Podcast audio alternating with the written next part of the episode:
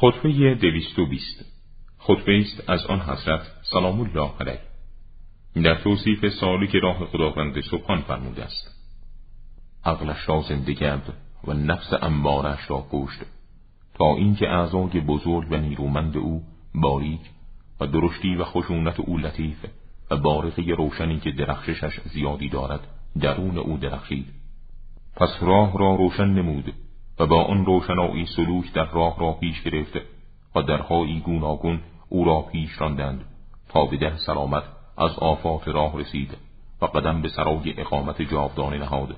و قدمهای او با آرامش بدنش در قرارگاه امر آسایش ثابت شد.